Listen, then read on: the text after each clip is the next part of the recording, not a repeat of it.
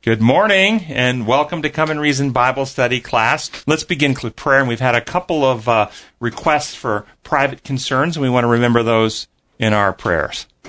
Gracious Father in heaven, we thank you so much for your love and your grace to us, and we thank you for our opportunities to study and to come to know you. We've had several requests for prayer come in. Some have health concerns, some have family concerns. You know all the specifics and all the issues. You know the best interventions in every case, and we ask that you will take special interest in these requests and bring out the solution that you know is best. Give us wisdom as we discuss and study today, that you will be lifted up and your methods will be promoted and lives will be changed. We pray in your holy name. Amen. Amen. A couple of announcements to make. First, the good news, exciting announcement, is we will be able to meet again in person in our normal place at the courthouse at Collegedale next week, June 6th, at our normal time, 10:20. So we hope to see you there. If you feel like you have any type of sickness and or feel insecure, it's okay that you would stay home. But we hope for all those who feel well that we can see you next week. Francesca is here with me this morning, and if you have questions on the feed, please feel free on the Facebook feed to throw your questions in.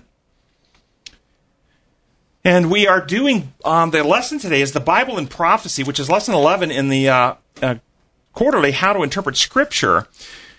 And it's some disturbing events have been happening for those of us who watch the world around us, who understand Bible prophecy. If your eyes are open, you're seeing some events right now that are really consistent with what we've anticipated all along. One of those events, as many of us have understood as time unfolds, the Bible prophesied that religious liberties will be restricted by the state. Yesterday, the Supreme Court of the United States ruled 5-4. That states can restrict religious attendance and participation.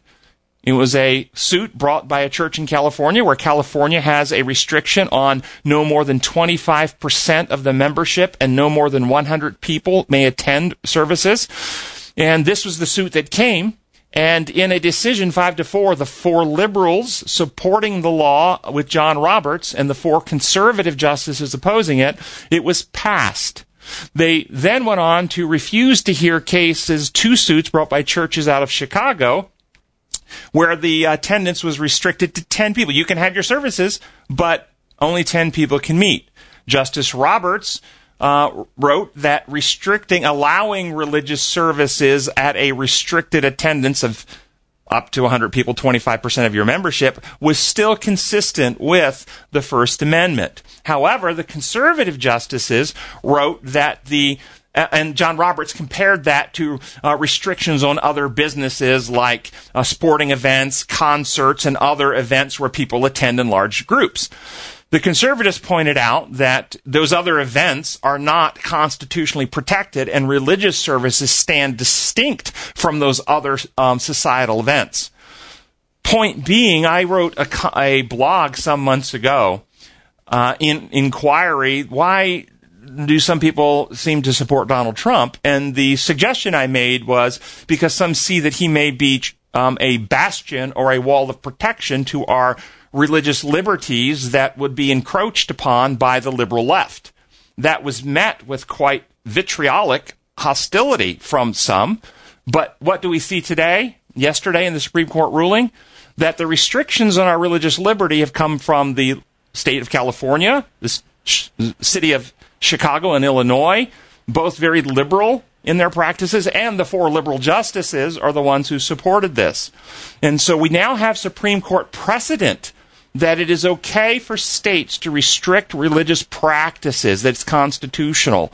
And it did not come from the conservative group. It came from the liberal side. Now they just need a new reason that is so-called beneficial to the society for them to restrict our religious practices. I think we need to be very vigilant. This is pretentious times in which we live. And if we keep our eyes open, we need to watch not just from the right, but really we need to watch from the left, which I think are really encroaching our liberties.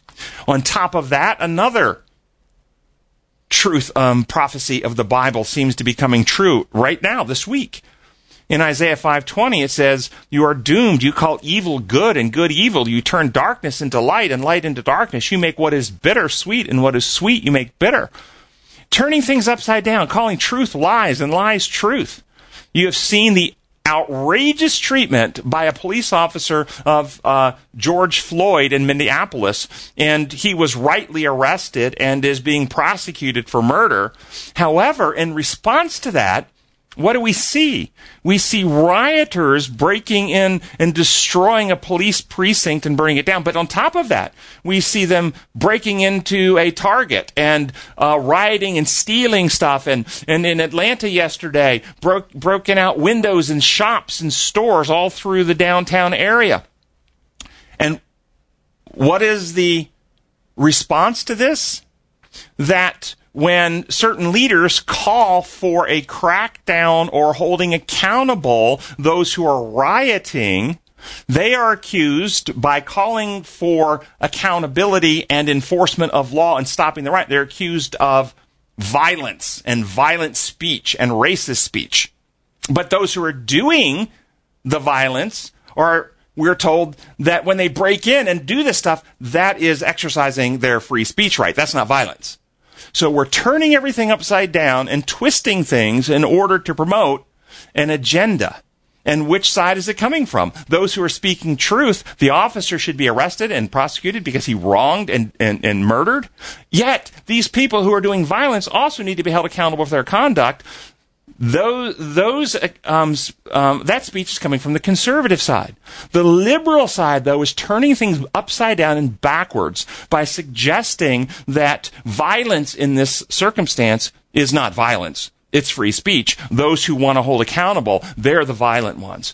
If you have discernment, see what's actually happening. This isn't really political. It's biblical. It's about character. It's about methods. It's about principles. Are we promoting and protecting liberties and freedoms? Or are we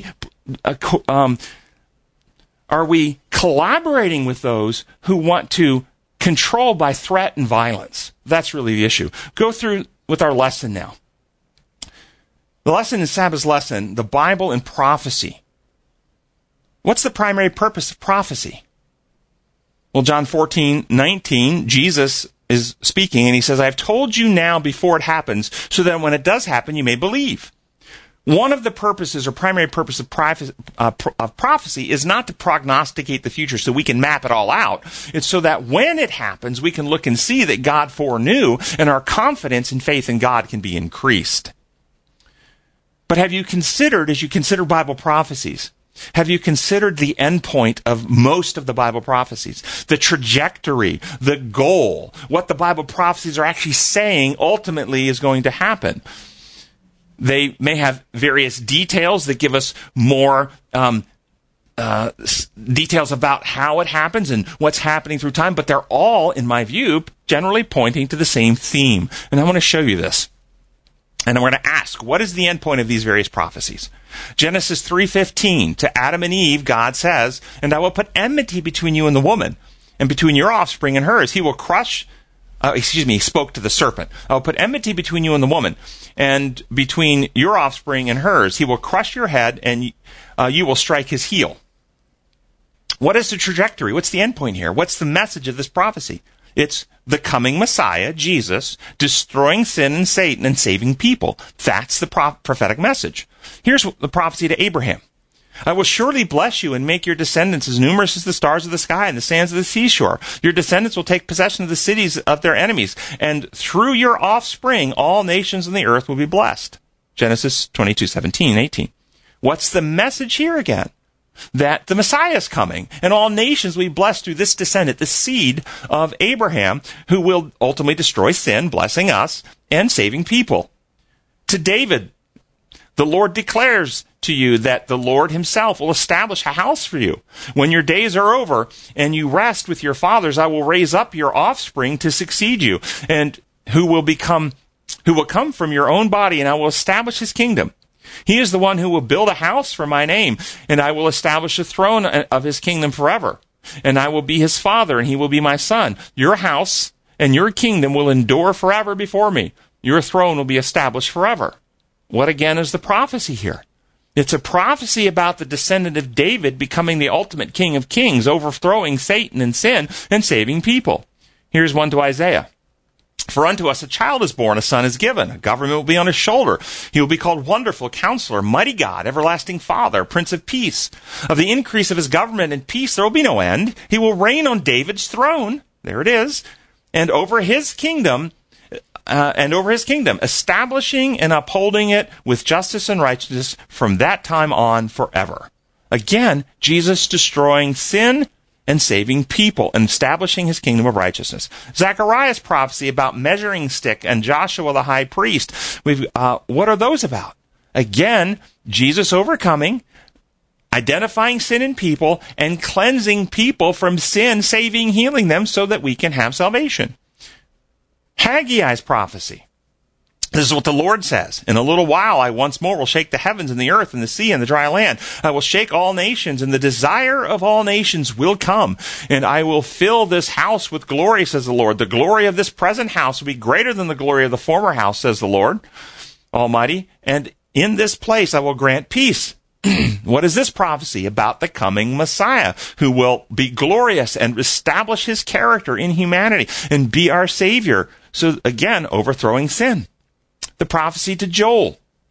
And afterward, I'll pour out my spirit on all people. Your sons and daughters will prophesy. Your old men will dream dreams. Your men will see visions.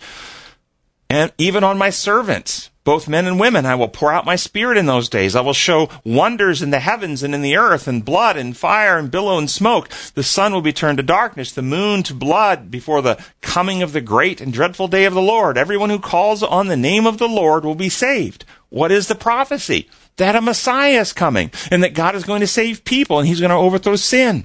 To Jeremiah, Jeremiah 29:10. This is what the Lord says. When 70 years are completed for Babylon, I will come to you and fulfill my gracious promise to bring you back to this place, for I knew the plans I have given you, declares the Lord, plans to prosper you and not harm you, plans to give you hope and a future. This is, again, keeping open avenue for Messiah, bringing the family of Abraham back so they can fill the destiny and be the family from which the seed, the Messiah, will come. Daniel 2, the multi-metal man, which we'll talk about again. What's the ending of that prophecy? A rock with no hands comes and destroys the nations and sets up a kingdom. Jesus is going to overthrow the kingdoms of the world, and his kingdom of love will be established. Daniel's prophecy of the multiple beasts. How does that one end? It ends with, he was given authority, glory, sovereign power. All peoples and nations and men of every language worshipped him. His dominion is an everlasting dominion that will not pass away. His kingdom is one that will never be destroyed. So this prophecy pointing to what? The overthrow of sin, Satan and sin, the healing of people, and establishing his eternal kingdom. Malachi's prophecy. See, I will send my messenger who will prepare the way before me. Then suddenly the Lord you are seeking will come to his temple. The messenger of the covenant will come. But who can endure the day of his coming? Who can stand when he appears? He will be like a refiner's fire, a launderer's soap, refining and purifying silver. He'll purify the Levites. So what is this prophecy? Again, he is coming to cleanse us from sin and establish his kingdom of righteousness. He says further in Malachi, the day is coming, I will burn like a furnace. All the arrogant and evildoers will be stubble. And that day is coming that will set them on fire, says the Lord Almighty. But you who revere my name, the Son of Righteousness, rise with healing in his wings. Again, the Son of Truth, the Son of Righteousness is rising right now. And those of us who embrace it, we're being transformed, we're being renewed, so that when we see him, we will be like him, because we will see him face to face. But those who reject the darkness, those who reject the truth for this time, they are solidifying themselves, and they will be burned up by the heavenly light.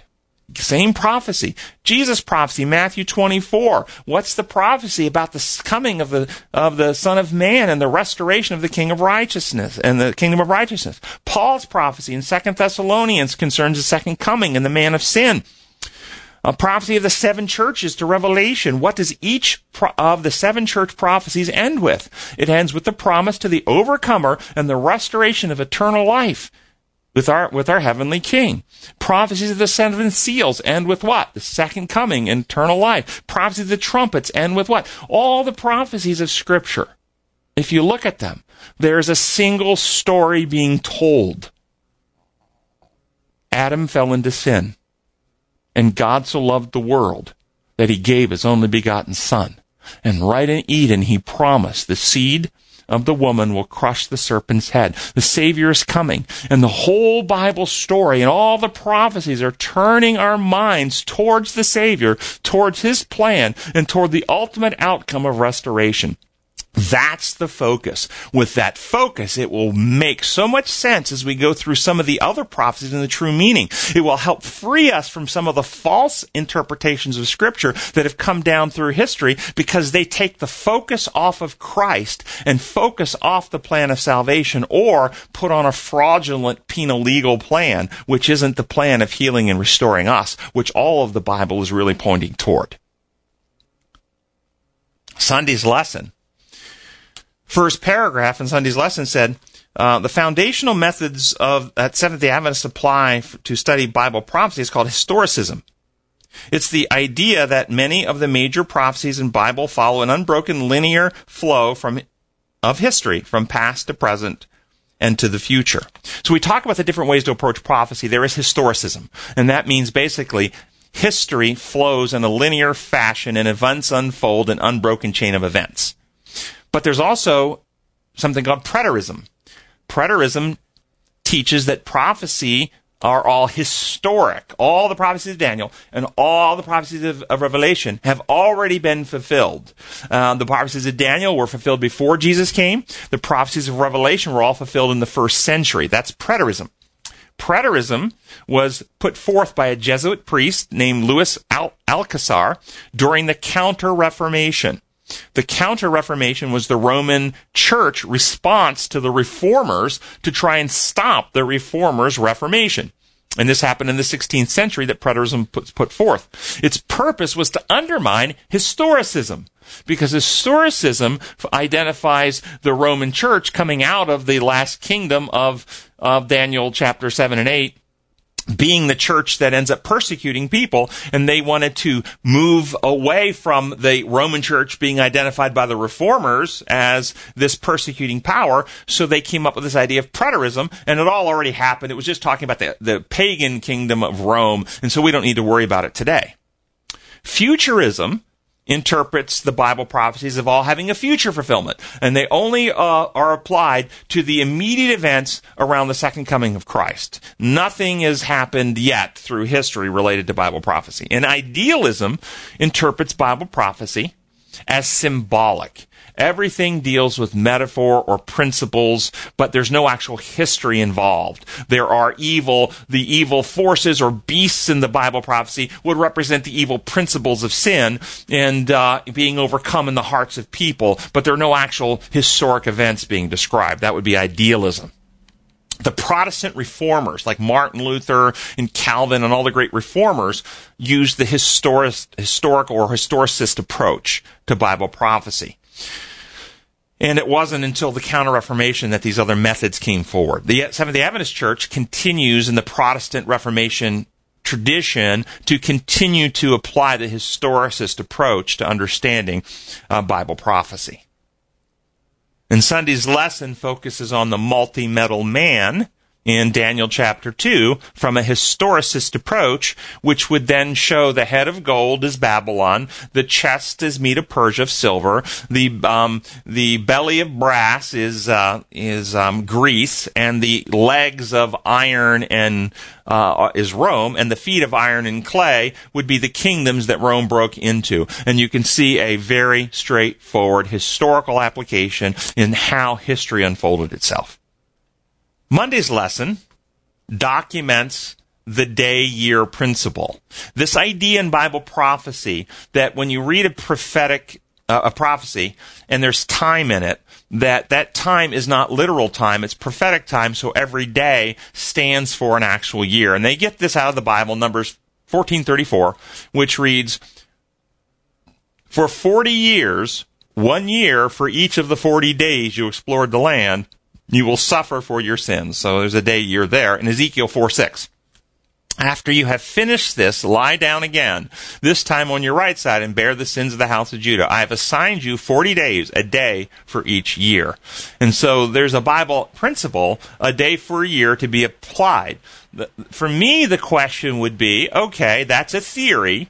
There's a Bible basis for that possibility, but we need to test it.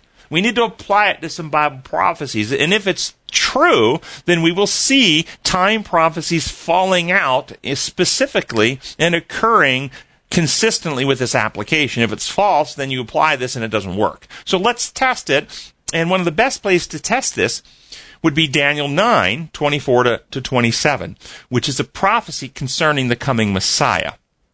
And it is a time prophecy, giving time when this will happen. And let's read it. 24 to 27. 70 weeks are determined for your people and for your holy city, to finish the transgression, to make an end of sin, to make reconciliation for iniquity, to bring an everlasting righteousness, to seal up vision and prophecy, and to anoint the most holy. Know therefore and understand that from the going forth of the command to restore and rebuild Jerusalem until the Messiah, the Prince, there shall be 70 weeks. There shall be 7 weeks and 62 weeks. After the 62 weeks, Messiah shall be cut off, but not for himself. Then he shall confirm a covenant with many for 1 week, but in the middle of the week he shall bring to an end to sacrifice and offerings.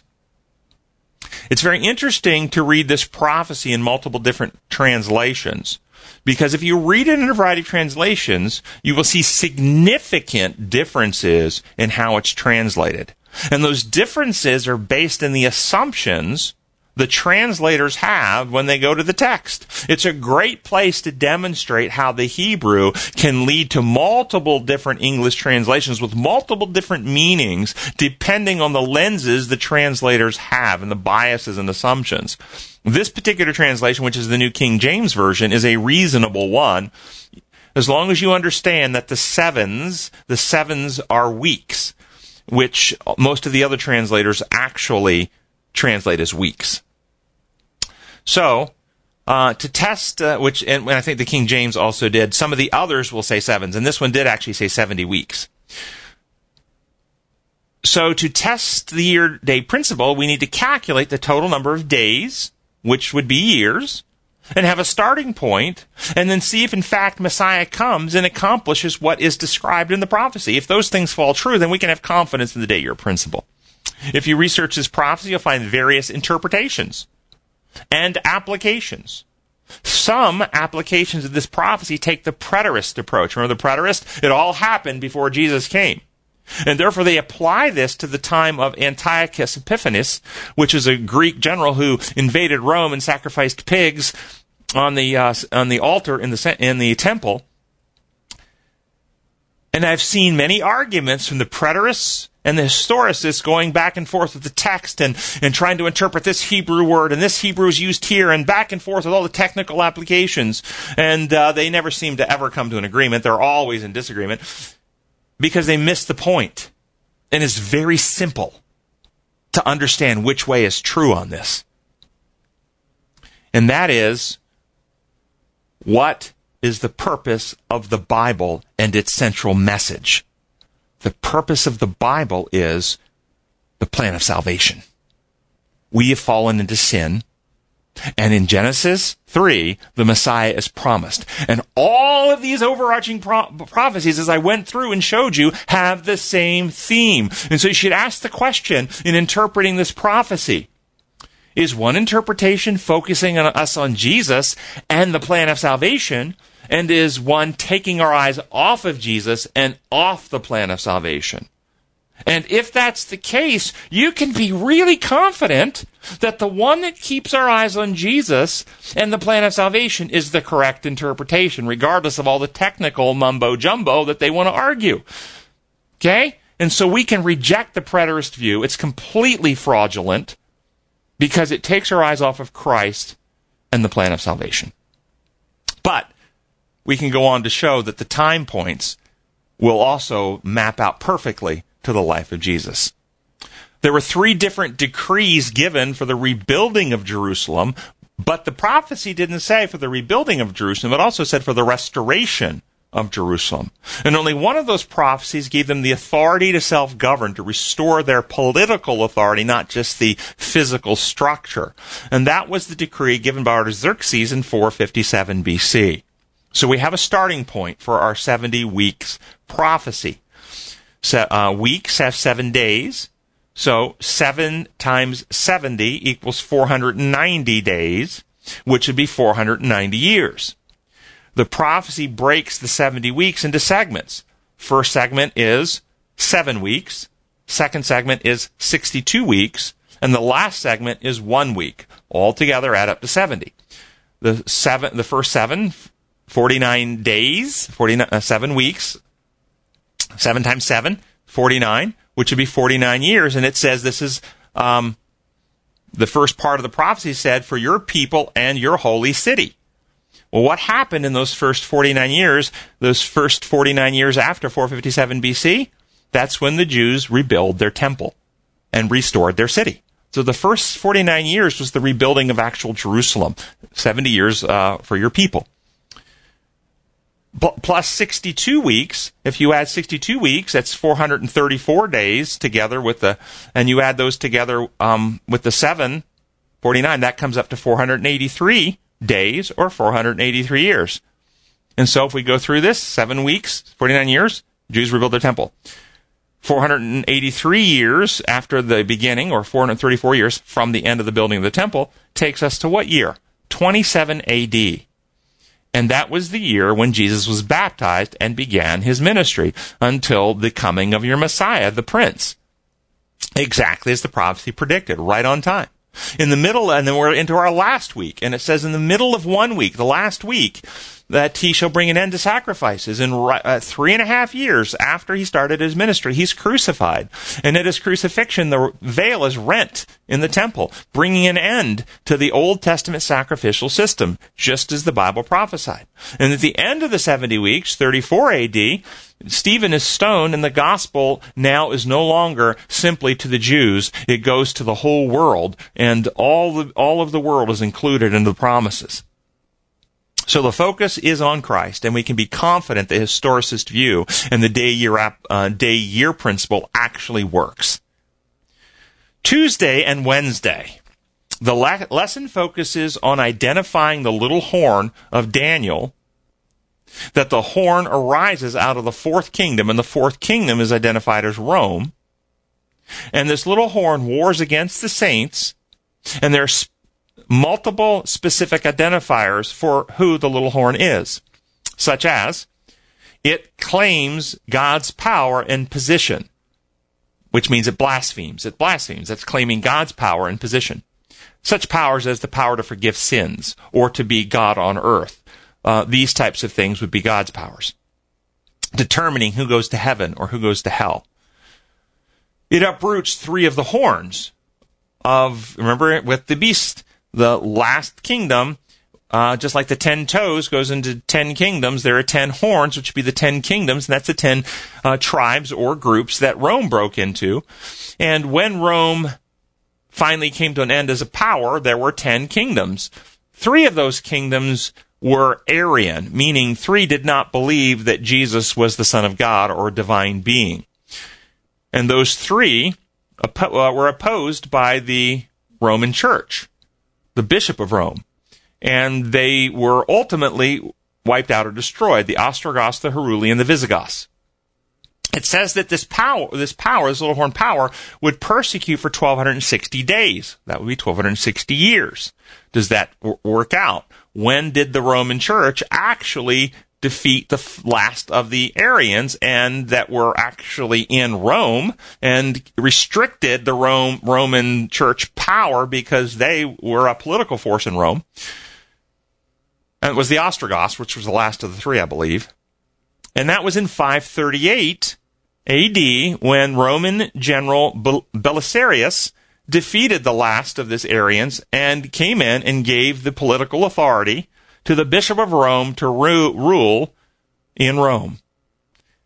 If that's correct, then we can look, did anything significantly happen to restrict the Roman power, the Roman papal power, 1,260 years later.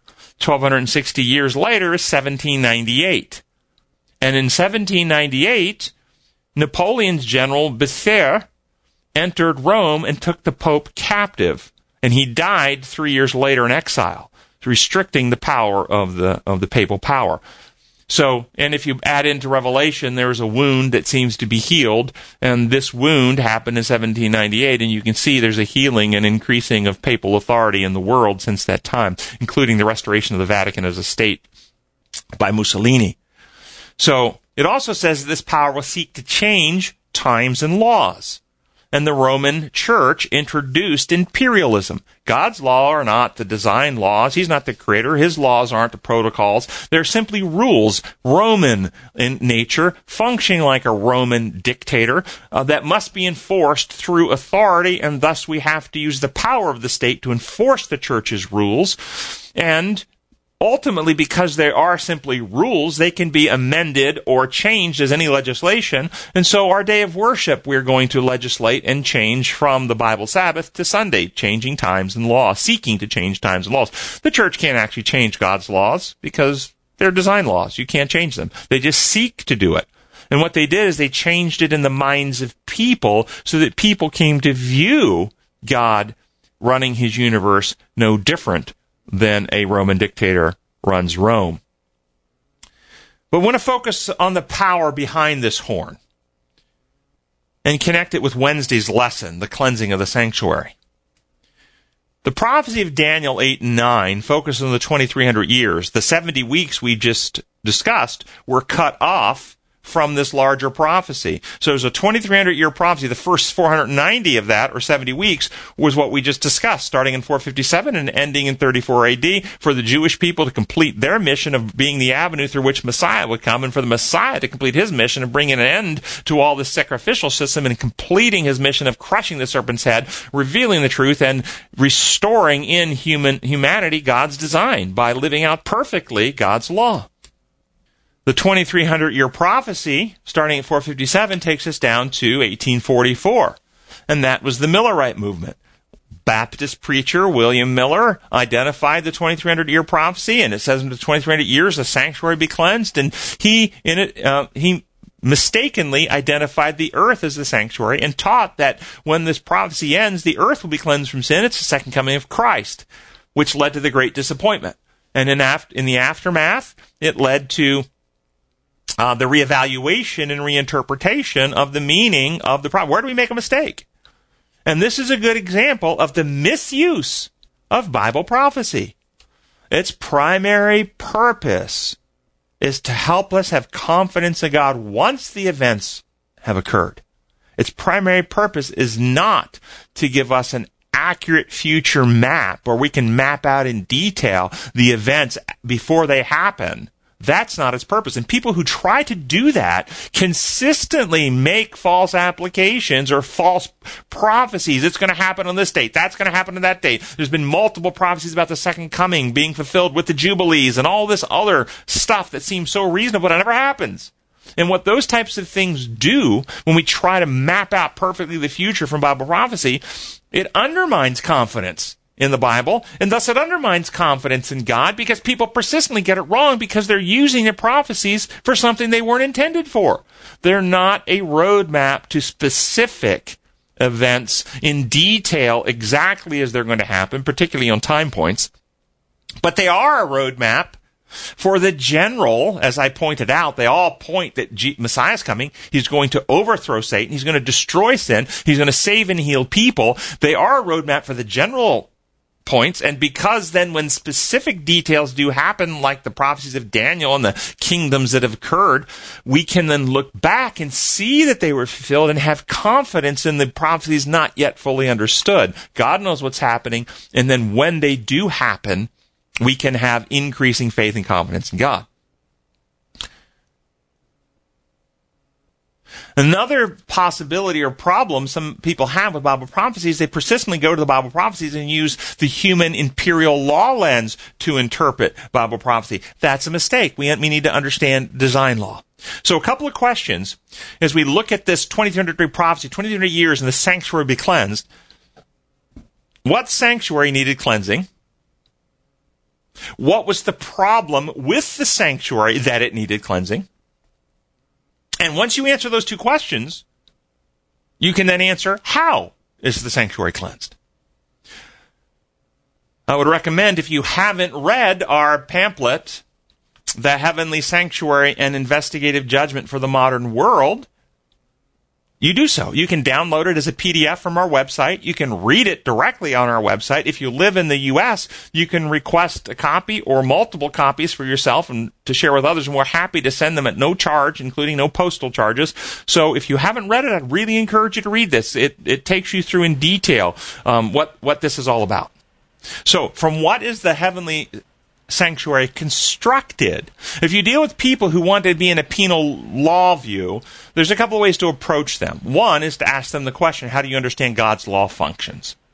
If they persistently say that it functions like human law, it's a system of rules, and that you must hold the rule breaker or law breaker accountable, and therefore you have to have a trial, and you have to have evidence, and you have to have somebody pay a price, and Jesus paid the price, and if you don't get that price paid in heaven, then God has to punish you. If they consistently want to insist that God's law functions like human law, you will likely not make any headway on the major themes of Scripture, because they're in a completely different ballpark. They're operating in a fantasy universe, because God's universe doesn't operate that way. They're actually operating under Satan's allegation of how God's universe operates, because it was Satan's allegation that God's law functions this way. And so until you can bring them back to see the truth of our Creator and God's laws as design laws, most of their interpretation is going to be warped through a faulty lens. There is another approach, however. For some, you can ask them, other than the law, you can say, well, what, according to Scripture, is the sanctuary in heaven constructed from? What's the material it's built out of if you use Scripture? That's another approach. And if you use that approach, you'll find multiple Bible passages that teach that the temple is built out of living beings. 1 Corinthians 3:16, don't you know that you yourself are God's temple and God's Spirit lives in you? If anyone destroys God's temple, God will destroy him, for God's temple is sacred, and you are that temple. There's multiple passages. I'm not going to read them all, but there's a bunch that teach this, including there's passages in Old Testament that teach these very same things. And so that's another approach. And then once you identify its people, you can say, well, if the heavenly sanctuary is people, from what is it being cleansed? Well, what is it that contaminates?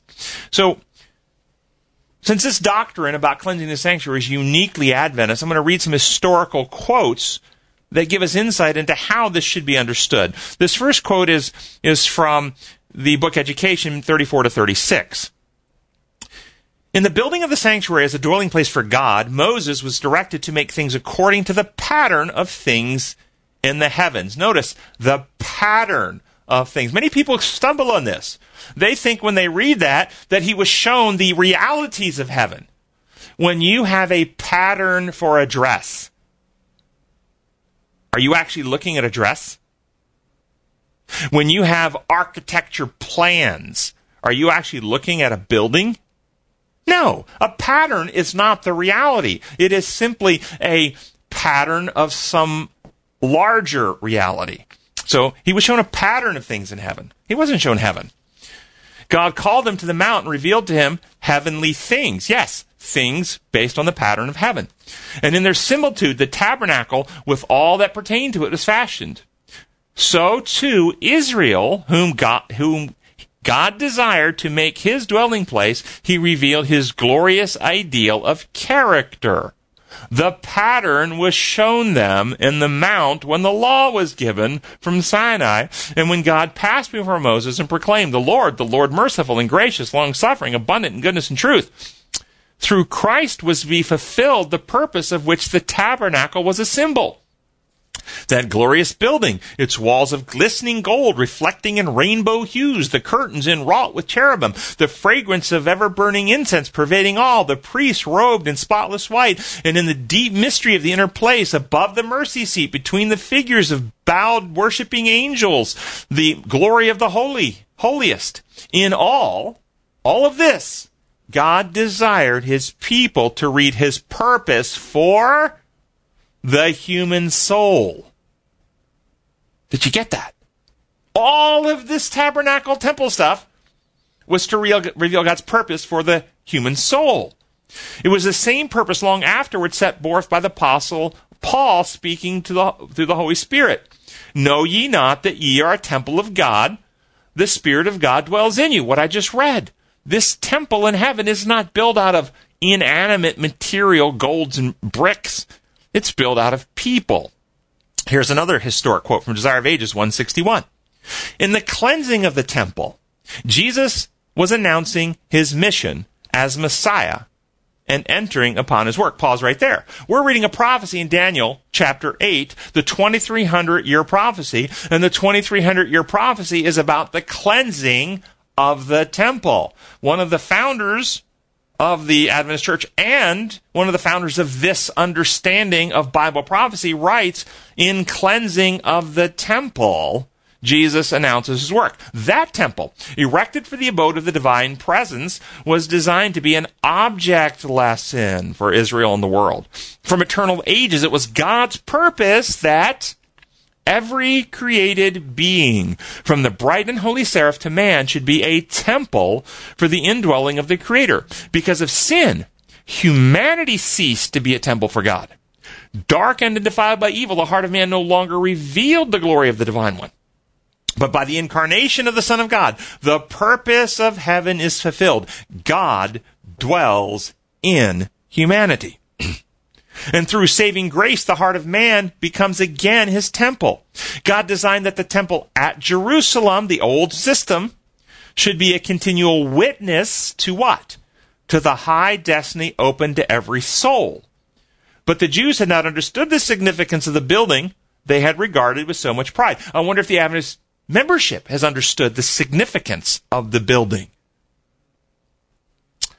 They did not yield themselves as holy temples for the divine spirit. The court of the temple at Jerusalem, filled with the tumult of unholy traffic, represented all too truly the temple of the heart, defiled by the presence of sensual passions and unholy thoughts. In cleansing the temple from the world's buyers and sellers, Jesus announced his mission to cleanse the heart from the defilement of sin. Do you think that has anything to do with the 2300-day prophecy cleansing the sanctuary from sin? Do you think it has anything to do with this? His mission to cleanse the heart? Even the messenger of the covenant whom you delight in, behold, he shall say, saith the Lord of hosts, but who can abide the day of his coming? Who shall stand when he appears? He is like a refiner's fire and a launderer's soap, for he shall purify the Levites and purge them as silver and gold. Very interesting. Notice she applies here, because we'll come back to this prophecy in Malachi. The cleansing of the Levites is the fulfillment of the cleansing of the temple. So what sanctuary needs cleansing? I'm going to suggest to you it's the sanctuary of the human soul, which each person is a living stone built together in the house for the Lord. So the sanctuary in heaven is a structure of living beings cleansed and restored to perfection in which God dwells through his Spirit. Now, what was the first thing that contaminated the human soul? The first contamination to our souls, the human souls, lies. Lies about God told to Eve in Eden, and lies believed break the circle of love and trust. And broken love and trust result in fear and selfishness. And fear and selfishness result in acts of self-interest, which we call sins. And the acts of self-interest further damage the character, the mind, the body, the relationships, corrupting us further. First thing, lies about God that persist, and we're contaminated today by lies about God and by the nature we inherited of fear and self-centeredness that persist in us, and then we act on that, we further damage and contaminate our characters even more. And so we need cleansing first from the lies. You will know the truth, and the truth will set you free. Free from the lies that cause us to distrust God, and free to open the heart to trust. And then when we open the heart to trust, the Spirit comes in and takes the righteousness of Christ, the life of Christ, the blood of Christ, and applies it to the doorposts of our heart, metaphorically speaking. We get new hearts and right spirits. We're reborn. We're recreated. The heart is circumcised. We are cleansed. We are renewed. The truth that we partake of prepares trust, leads us to trust, and then we have the indwelling Spirit to cleanse our characters and restore us to Christ's likeness. Where we overcome being controlled by fear and selfishness. Let's examine the little horn power now with all this being said. Daniel states the little horn grew great, but not by his own power. So where does the little horn get his power? Revelation 13:2 tells us the power comes from the dragon. And who's the dragon? That ancient serpent called the devil. The little horn, according to Daniel, threw the starry host down and trampled on them. Yet Revelation 12:3 says that the dragon's tail swept 1/3 of the stars out of heaven. The dragon's tail. The dragon's tail. Would that be the various underlings and functionaries that propitiate and promote the dragon's methods? The little horn power sets itself up against the prince, which would be Christ. But the dragon fought Michael the prince, Revelation 12:7. The little horn power takes away the daily. The daily is simply a symbolic way of saying God's entire plan of salvation, which restores us from sin. The daily intercession or application or actions of God since humanity fell into sin from the foundation of the earth. He is the Lamb of God slain from the foundation of the earth. We have been under the daily grace of God working to save us. It's taking away God's plan, which daily is applied to our hearts, which leads us to ultimate healing and restoration. It takes it away by replacing it with a penal legal lie, and thus it becomes fraudulent. Takes away the plan to heal with the plan to be protected from God, with the plan to have our punishment put on Jesus. And so we're no longer participating with God for restoration of our souls. We're participating with God to have our sins erased from books and hidden from his knowledge so he won't punish us. This is what the little horn does. It steals the truth and gives us a fraudulent remedy. The little horn power brought the place of the sanctuary low. Instead of having a plan that heals and restores the mind, the false system defiles and damages the soul sanctuary and brings it low. The dragon establishes, according to Revelation, the synagogue of Satan. What's another word for synagogue? The temple. And so when we accept the false system of penal legal lies, that instead of the human temple becoming the dwelling place of God's Spirit and we being restored into God-likeness who practice the methods of truth, love, and freedom, we become the sanctuary of Satan, who become very religious, penal legal frauds who go around willing to punish and burn people at the stake and go to the crusades and kill people who don't see it the way we are and stone people who don't live the way we do, because we're very religious. We must enforce our rules.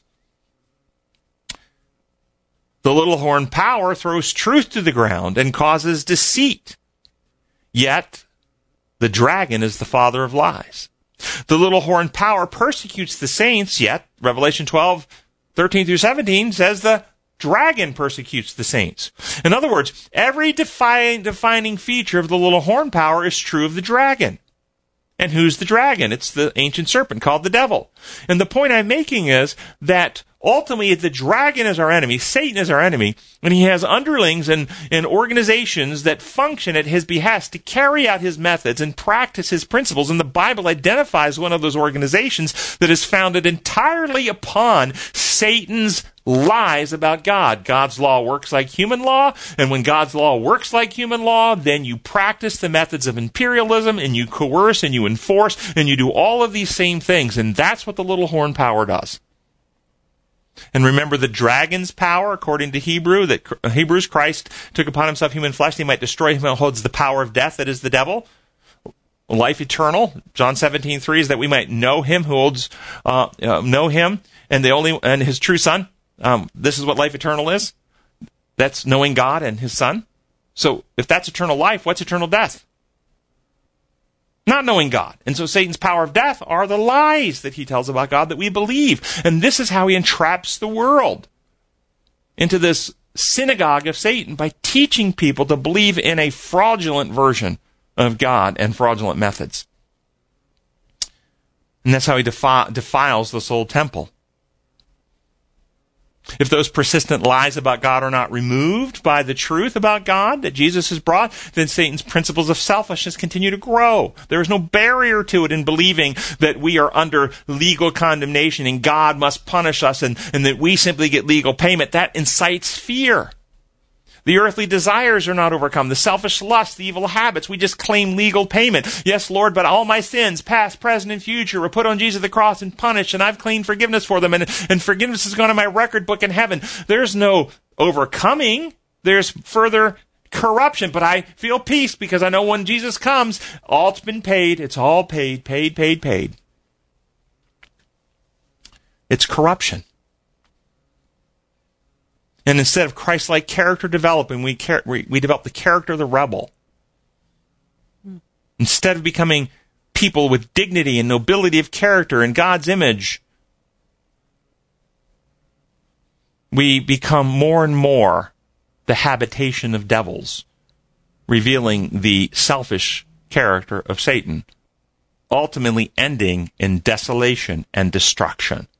And so the abomination that causes desolation, if you ever want to know what it is, it's the abomination of lies about God told by Satan and religious systems that result in the desolation of the image of God in man and the destruction of godly character, ultimately destroying or desolating the sanctuary or temple of God, the human soul. That's the abomination of desolation. And the Roman power, with its imperialistic ways and coercive practices, was the representation of such an abomination that desolates. And then the papal Roman power perpetuated the same lie about God that the world believes and desolates their souls. So what cleanses the sanctuary? What cleanses the sanctuary? And of course, we all know the answer, right? It's the blood of Jesus. But wait a minute. What does that mean?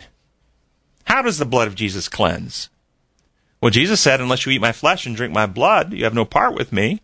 Where is Jesus applying his flesh and blood? Not to a book in heaven, not to a building in heaven, not to some inanimate object. He's applying it to you. And he's certainly not talking cannibalism. So this is metaphor. What does it represent? Well, historic quote, same person who helped found the Adventist Church and found this doctrine of the cleansing.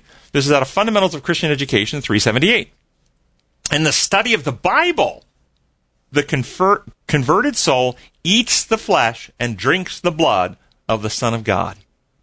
Remember, Jesus is the Word made flesh. So when he says, eat my flesh, he's talking about eating the word. And as the words of truth come in, it dispels the lies and helps build up our understanding of reality. So we shift from operating in a fantasy world of Satan to a reality world of God where we can trust him. And then when we open the heart, he pours his love into our hearts. Another quote from Christ's Object Lessons, 102. The leaven of truth works a change in the whole man, making the coarse refined, the rough gentle, and the selfish generous. By the truth, the impure are cleansed, washed in the blood of the Lamb. The blood is symbolic of the truth that Jesus brought, which destroys the lies and wins us back to trust. But the blood also represents more than just truth. Leviticus 17, the life is in the blood. And thus it represents the perfect, sinless life of Christ, that when we're one to trust and open the heart, he pours his spirit out to take the life or the perfection of Christ and reproduce it in us. It's no longer I that live, but Christ lives in me. And so this represents the two phases of Christ's mission or ministry. In our salvation, he came to reveal truth and win us to trust, but he also came to develop a perfect human character, which he offers as a free gift which we receive, and we get new motives, new hearts, new desires, and we are perfected into his methods and principles in heart, in mind, in desire. This application into our hearts of his character is symbolically taught in the cleansing of the sanctuary. That's what's symbolically taught in the cleansing of the sanctuary. The final removal of all of the defects, of all of our rebelliousness, of all of our fears, of all our insecurities, of all of our selfishness, so that we can stand face to face in God's presence, for we shall be like him. Remember the quote from Malachi, that when he comes to his temple, he's coming to cleanse the Levites. Who are the Levites? The priesthood of believers. And this is the same event, the Malachi prophecy, as the 2300-day prophecy. Both are teaching the cleansing of the sanctuary. When he comes to his temple, he will cleanse. It's the cleansing of the sanctuary prophecy. And what's being cleansed? The priesthood of believers. Now, here's another historic quote. Very interesting. Signs of the Times, April 17, 1901. The cases of all are pending in the heavenly sanctuary. Day by day, angels of God are watching, get your mind around this, the development of character. Whoa! They're watching a legal presentation and our attorney in heaven, and they're going through books and they're seeing who has actually had legal pardon and requested and remembered their sin and brought it up before God and said, please erase that sin and apply the blood of Jesus. And no! That's the fraud under the penal legal lie that God's law works like human law. The cases of all are pending in the heavenly sanctuary. Day by day, angels of God are watching the development of character. All defects must be remedied. The character must be assimilated to the character of Christ. At an infinite cost, a fountain has been prepared for our cleansing. In the blood of the Son of God, we may wash our garments of character and make them white. So when studying these things out, do you see them through design law? Realizing that we're damaged by sin, we're out of harmony with God, out of harmony with how he runs his universe, and we need healing, restoring, recreation? Or do we still accept the pagan view that it's all a bunch of rules, and God's the source of inflicted pain, and we need to do something to him so he won't kill us? Is it all legal record keeping? If you're asked about the records in heaven, what's being cleansed, simply ask a question, for if somebody holds that other view, what do you believe is recorded in the records? And then start with the Bible. Daniel 12. Everyone whose name is found written in the book. The book. Revelation 3. He who overcomes like them will be dressed in white. I will never blot his name from the book of life. What does name represent in the Bible? Name represents your character. Whosoever character is recorded there. That's what's there. And so one of the founders of the Adventist Church wrote, remember your character is being photographed by the great master artist into the record books of heaven, as minutely as the face is reproduced on the polished plate of the artist. What do the books of heaven say in your case? Are you conforming your character to the pattern of Jesus? And there's another quote I have in here, but we're running late, so I've got to move on. What is recorded in the books of heaven are our unique identities, individualities, personhoods, what makes you, you. That's what's recorded there. And when Jesus returns and raises the righteous at the first resurrection, will the righteous arise sinful, rebellious, carnal, or will they arise perfect and sinless? What's your belief on that? Well, I believe they arrive perfect and sinless. Arise the righteous. Did all the righteous through human history at their death die with all of their defects perfected and overcome? Overcome completely, totally? Or did they die trusting Jesus? Will they arise with the same defects they struggled with when they die, or will they arise free of those defects and sinless? Will the thief on the cross who trusted Jesus at the last moment of his life arise with the heart of a thief? Will the great reformer Martin Luther, who died an anti-Semite and who struggled with alcohol problems his whole life, will he arise as an alcoholic who hates Jews? Or will he die perfect, loving everyone, including the Jews?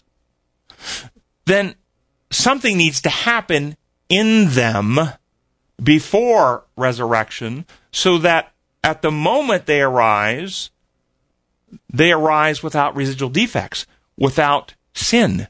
They rise perfected. And it's another aspect of Jesus' work in heaven, in the heavenly sanctuary, cleansing the sanctuaries, or cleansing the records. Here's another quote, Councils of the Church, 2:14. We believe, without a doubt, that Christ is coming soon. This is not a fable to us, it's reality. When he comes, he is not to cleanse us of our sins, to remove from us the defects of our characters, or to cure us of the infirmities of our tempers and dispositions. If wrought for us at all, this work will be accomplished before that time. That's the cleansing of the sanctuary.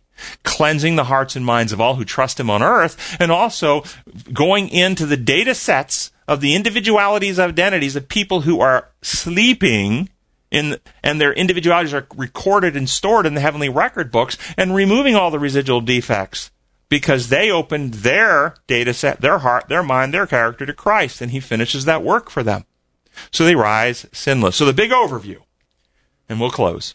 After Christ's victory at the cross, Satan's man of sin, as Paul describes him, or the little horn power, as Daniel describes him, wages a war against God's people by attacking the truth about God.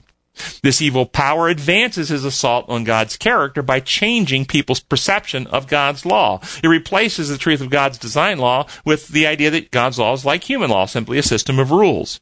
This little horn power, man of sin, thereby sets himself up in God's temple, proclaiming himself to be God. God is an imperial dictator. We need to have something done or else he'll kill us. This is Satan's view. Satan is now reigning in the minds of people by getting humans to conceive of God this way.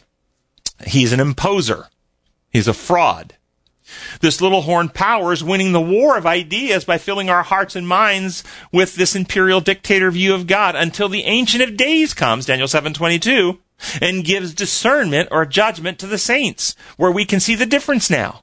God, looking down the corridors of time, tells his friend Daniel it's going to be 490 years remaining for the Jewish people to be the avenue for the Messiah. In the middle of the last week of their mission, the Messiah will come and end the ceremonial system. He'll provide the remedy for human salvation. But a little horn power will arise after Christ's victory at the cross and will wage war with the saints until the message goes forward, a message from God proclaiming to the world, be in awe of God. Fear God, give him glory. Be in awe of God, for the time has come in human history for people to make a right judgment about God. Fear God and give glory to him, for the hour of his judgment has come, the hour when we can judge rightly what God is like and reject this imperial dictator thing. To worship the designer, the creator, him who made the heavens, the earth, the sea, and all that in them is. The three angels' message is a specific message, and it's designed to turn the minds of people away from this imperial dictator lie about God that has infected the spirit temple based on imperial Roman law, and turn our minds back to the Creator God whose laws are design laws, and free us from this distortion so that we can entrust, open our hearts, and receive the Holy Spirit to be transformed, healed, cleansed, and have our soul temples cleansed, thus cleansing the temple and preparing us to meet God face to face. Let's close with prayer. Our gracious Heavenly Father, we thank you so much for the truth, for the same message that you gave in Eden, that the seed of the woman would crush the serpent's head, and you're coming to save us. And over and over through human history, you've given this message, and you're giving this message again at this time in human history, that people need to stop viewing you as an imperial dictator and the source of pain, and start giving you glory by revealing the truth about you and their character, and worshiping you as creator and your laws, the protocols upon which reality are built. We ask for continued blessing in our ability to share this message. We ask for avenues to be opened, for greater opportunities to share, and for this message to lighten the world so that you may come soon. We pray in your holy name. Amen.